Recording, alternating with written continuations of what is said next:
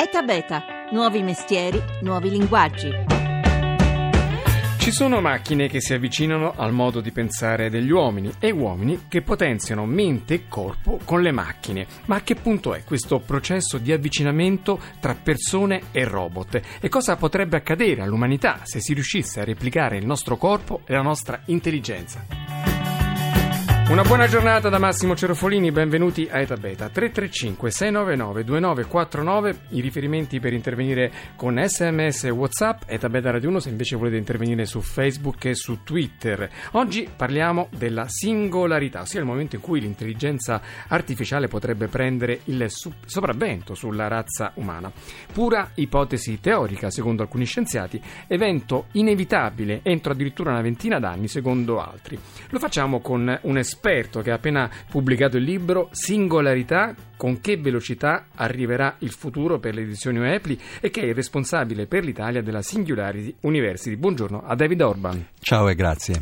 Imprenditore, ha fondato tante aziende, una startup, l'ultima, si occupa di traduzioni, servizi linguistici proprio con l'intelligenza artificiale, poi ce ne parlerà se c'è tempo, e anche come persona è un po' un anticipo di quello che noi umani potremmo diventare sempre più ibridati con la tecnologia perché ha un microchip impiantato sotto la pelle della mano sinistra, mi pare, vero? Esattamente. Poi ci spiegherà cosa se ne fa con questo dispositivo. Però intanto partiamo dal tema di oggi, la singolarità. Che cos'è la singolarità? E è un momento ipotetico nel futuro in cui appunto eh, le intelligenze artificiali non sono eh, non solo siano in grado di prendere eh, ordine da noi, ma siano in grado di determinare autonomamente come raggiungere questi obiettivi ed eventualmente porsene di propri, quindi in autonomia. Ecco, accelerare questo momento è la galoppante velocità con cui gli scienziati scoprono sempre nuove tecnologie nei campi come medicina, intelligenza artificiale, biotecnologie, nanotecnologie, ingegneria, insomma, in tanti campi, no? Però andiamo per ordine, partiamo proprio da dove, siamo, da dove abbiamo cominciato, l'intelligenza artificiale. A che punto è il processo di avanzamento dei computer? Sono già in grado di, come dire, di, di, di ribellarsi alle nostre disposizioni, quindi, o meglio, detto in modo diverso, di prendere autonomamente delle decisioni a prescindere da come sono stati impostati? Stati? 50 anni fa, quando i computer sono nati, John von Neumann, eh, anche scienziati italiani come Enrico Fermi, già prevedevano le loro potenzialità, anche se questi erano dei cervelloni elettronici, eh, intere stanze coperte da elettronica eh, relativamente inaffidabile a quei tempi. Oggi eh, i supercomputer che abbiamo in tasca, i cellulari stessi, i nostri smartphone. O sulla mano sinistra, come nel suo caso. eh, eh, creano una rete mondiale eh, le cui funzionalità stanno rapidamente migliorando. Un esempio molto recente è che eh, ci sono sistemi che eh, permettono di caricare le fotografie online eh, ne scattiamo sempre di più e ci si preoccupava come faremo a trovare le fotografie migliori all'interno di un archivio di decine di migliaia o centinaia di migliaia di fotografie. Io ne ho più di 200.000 eh, archiviate. E oggi non c'è più bisogno, perché è possibile interrogare i sistemi che riconoscono automaticamente il contenuto della foto e trovare, trovare la foto al tramonto, al mare, dove c'è una persona che sorride. E, e, ed effettivamente questo è un esempio di, di intelligenza artificiale applicata ad un problema modesto ma universale. Ecco, però il punto è quando questa intelligenza prenderà, sarà capace di prendere decisioni autonome da noi che non è detto siano poi in armonia con i nostri scopi. Già oggi avviene, sempre di più i sistemi automatici eh, devono fare decisioni che avvengono senza un intervento umano un sistema di controllo industriale, il pilota automatico di un aereo, eh, i controlli dei cosiddetti fly-by-wire, dove il pilota eh, dà un eh, ordine di, di, virare a sinistra e non c'è nessun collegamento meccanico tra la cloche e, e le ali ma è interpretato da un computer. Mm. E magari i computer potessero ribellarsi a ordini sbagliati, come nel caso dell'aereo. perché quello significherebbe che l'aereo è dotato di un istinto di sopravvivenza e non esegue un ordine immorale, schiantati e uccidi tutti a bordo. Senta, l'altro grande ramo con cui questa singolarità si sta avvicinando, o secondo chi sostiene questa tesi come lei, è tutta la ricerca che riguarda il corpo umano, la genetica, la possibilità di riparare i tessuti e eh, si legge nel suo libro che eh, le prospettive sono davvero Ehm, impressionanti. C'è appunto nel mondo dei cosiddetti transumanisti chi parla di una vita umana allungata di mille anni, addirittura chi ritiene che entro qualche decennio sarà possibile sfidare la morte stessa. Sono mh, scenari verosimili oppure ci dica un po'? La ricerca scientifica eh, viene applicata anche alla qualità della vita dell'individuo. Negli ultimi eh, 150 anni abbiamo triplicato la durata media della vita. Abbiamo eliminato praticamente nelle società occidentali eh, la morte da parto oppure eh, la morte prematura eh, dei neonati e adesso stiamo affrontando anche cancro eh, nelle sue svariatissime forme, stiamo affrontando eh, malattie congenite, la possibilità di eliminare i difetti genetici eh, che eh, comportano una vita afflitta eh, da, da, da, problemi. E a questo proposito volevo farle ascoltare insieme ai nostri ascoltatori l'intervista che abbiamo fatto a Gabriela Panuccio, che è una ricercatrice dell'Istituto Italiano di Tecnologia ed è responsabile del progetto Rebus, è un sistema per innestare nel cervello dispositivi capaci di interagire con i neuroni e riparare o sostituire le parti malfunzionanti. Sentiamola.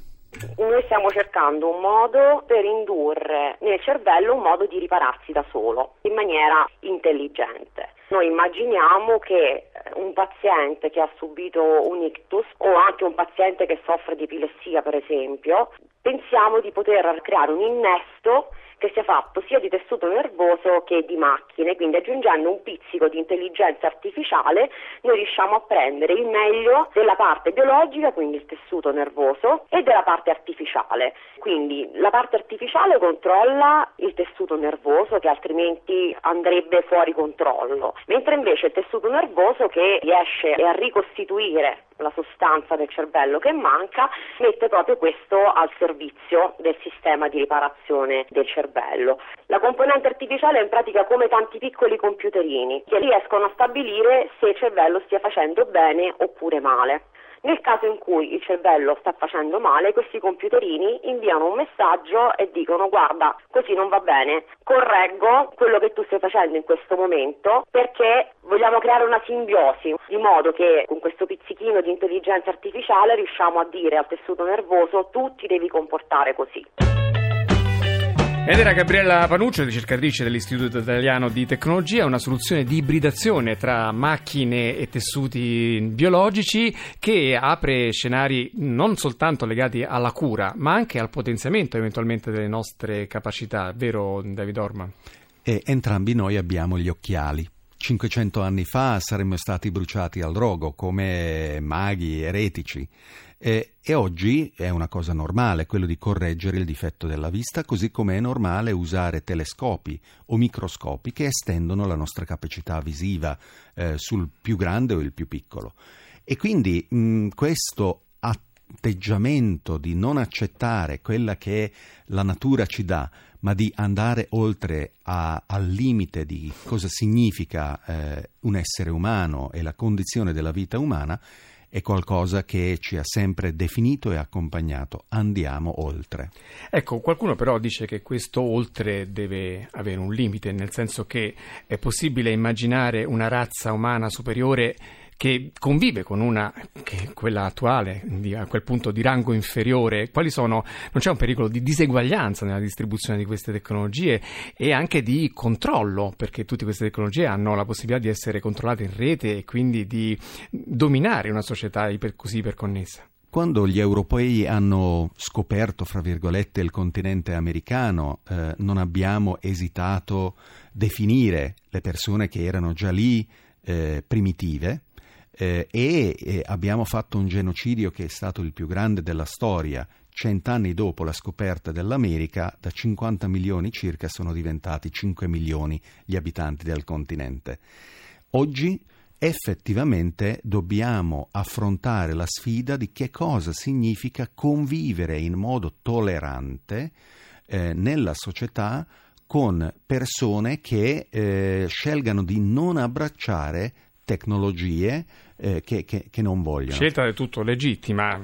Diciamo che tra queste persone e, mm, e suo, la sua posizione c'è una fascia intermedia che siamo un po' tutti noi affascinati dalle nuove tecnologie ma preoccupati di tanti esiti.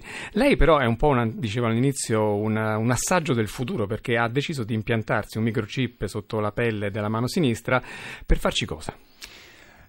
È un esperimento eh, proprio per eh, razzolare bene, eh, sperimentare questo futuro che arriva, anche se in effetti l'ambiente oggi non è attrezzato necessariamente dappertutto per poter sfruttare il chip. E come si immagina il futuro con un chip sotto la pelle? Eh, un po' come adesso abbiamo eh, una presunzione di ritrovare ovunque andiamo una presa di corrente per ricaricare il cellulare, anzi se non c'è ci scandalizziamo come mai, eh, in futuro sarà naturale eh, presupporre e prevedere che anche eh, componenti di una tecnologia di questo tipo abbiano la possibilità di appoggiarsi all'ambiente, porte che si aprono, il caffè che viene pagato, eh, eh, informazioni sulla persona, sulla salute che vengono immagazzinate lette automaticamente dall'ambulanza che arriva per aiutarci, eh, un pagamento elettronico come quelli di Bitcoin che eh, sono integrate nella nostra vita quotidiana. Senta, su internet questi scenari di cui lei parla scatenano a volte reazioni molto accese da parte di chi vede in tutto questo degli scenari apocalittici di una società fredda e mh, mm, ingegnerizzata. No? E, mh, mm, in effetti, se ci pensa, c'è un parallelo tra il mondo della tecnologia così avanzato e le, il mondo raccontato dalle religioni, perché questa immortalità promessa dai transumanisti assomiglia molto all'immortalità promessa da Cristo nel Vangelo, oppure i poteri dell'algoritmo, l'onniscienza dell'algoritmo assomigliano molto a come viene descritto Dio. Che rapporto c'è secondo lei tra questi due mondi? Perché hanno tanti punti in comune, almeno nel linguaggio. E il metodo scientifico ehm, ha delle regole precise, esso stesso, stesso si evolve. Gli alchimisti immaginavano di poter trovare in segreto eh, il trucco per trasformare eh, il piombo in oro e spesso morivano soli perché non avevano modo di imparare uno dall'altro. Oggi in una società globalmente interconnessa la scienza e la tecnologia dal mio punto di vista umanizza invece di deumanizzare, perché permette alle macchine di eh, automatizzare processi che prima ci riducevano eh, a macchine noi stessi. Eh, un camionista, eh, quando sarà liberato dal gioco del proprio lavoro attraverso i camion che si guidano da sé, avremo la necessità di permettergli di trovare un nuovo lavoro e l'intero patto sociale dovrà essere ridiscusso, ma diventerà qualcuno che si può diven- divertire di più nella vita. Temi che scaldano molto i nostri ascoltatori. Andrea ci dice: Nessuno può impormi di mettere schifezze sotto pelle. Carla invece ci dice: Ma l'intelligenza artificiale si può fare l'elettroencefalogramma. Quindi molte persone sentono questo mondo come una minaccia ed è legittimo perché insomma ce l'abbiamo un po' tutti una paura paura per questo futuro. Però, per, eh, come, dire, come il tuono da lontano annuncia l'avvicinarsi di un temporale, voi avete cominciato a immaginare questo mondo attraverso la Singularity University, di cui lei è il rappresentante in Italia, a Milano avete fatto dei corsi. Che cos'è la Singularity University? E... Otto anni fa abbiamo creato con il supporto di Google presso il centro di ricerca NASA in California eh, una realtà che studia e insegna eh, le tecnologie esponenziali, come cambia il nostro modo, gra- mondo grazie a quello di cui abbiamo parlato.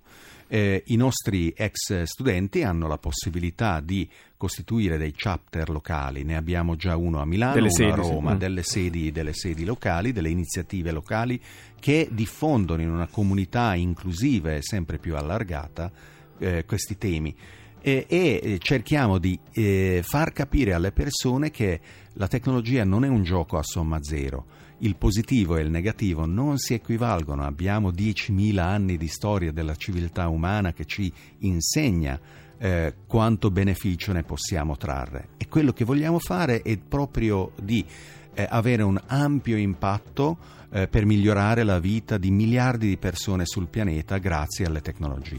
Bene, io ringrazio David Orban, autore del, sing- del libro eh, Singolarità e eh, responsabile appunto della Singularity University in Italia. Grazie e a presto. Grazie. E grazie anche alla squadra che ha fatto la puntata di oggi, Luciano Pecoraro al coordinamento tecnico, Laura Nerozzi in redazione e un grazie a Rita Mari, la regia di Paola De Gaudio. È da beta.rai.it il sito per ascoltare queste e le altre puntate, seguiteci su Facebook, su Twitter, ogni giorno tante notizie sul mondo che innova. Ora ci sono i GR, poi c'è Life e Massimo Cerofolini. Noi ci sentiamo domani.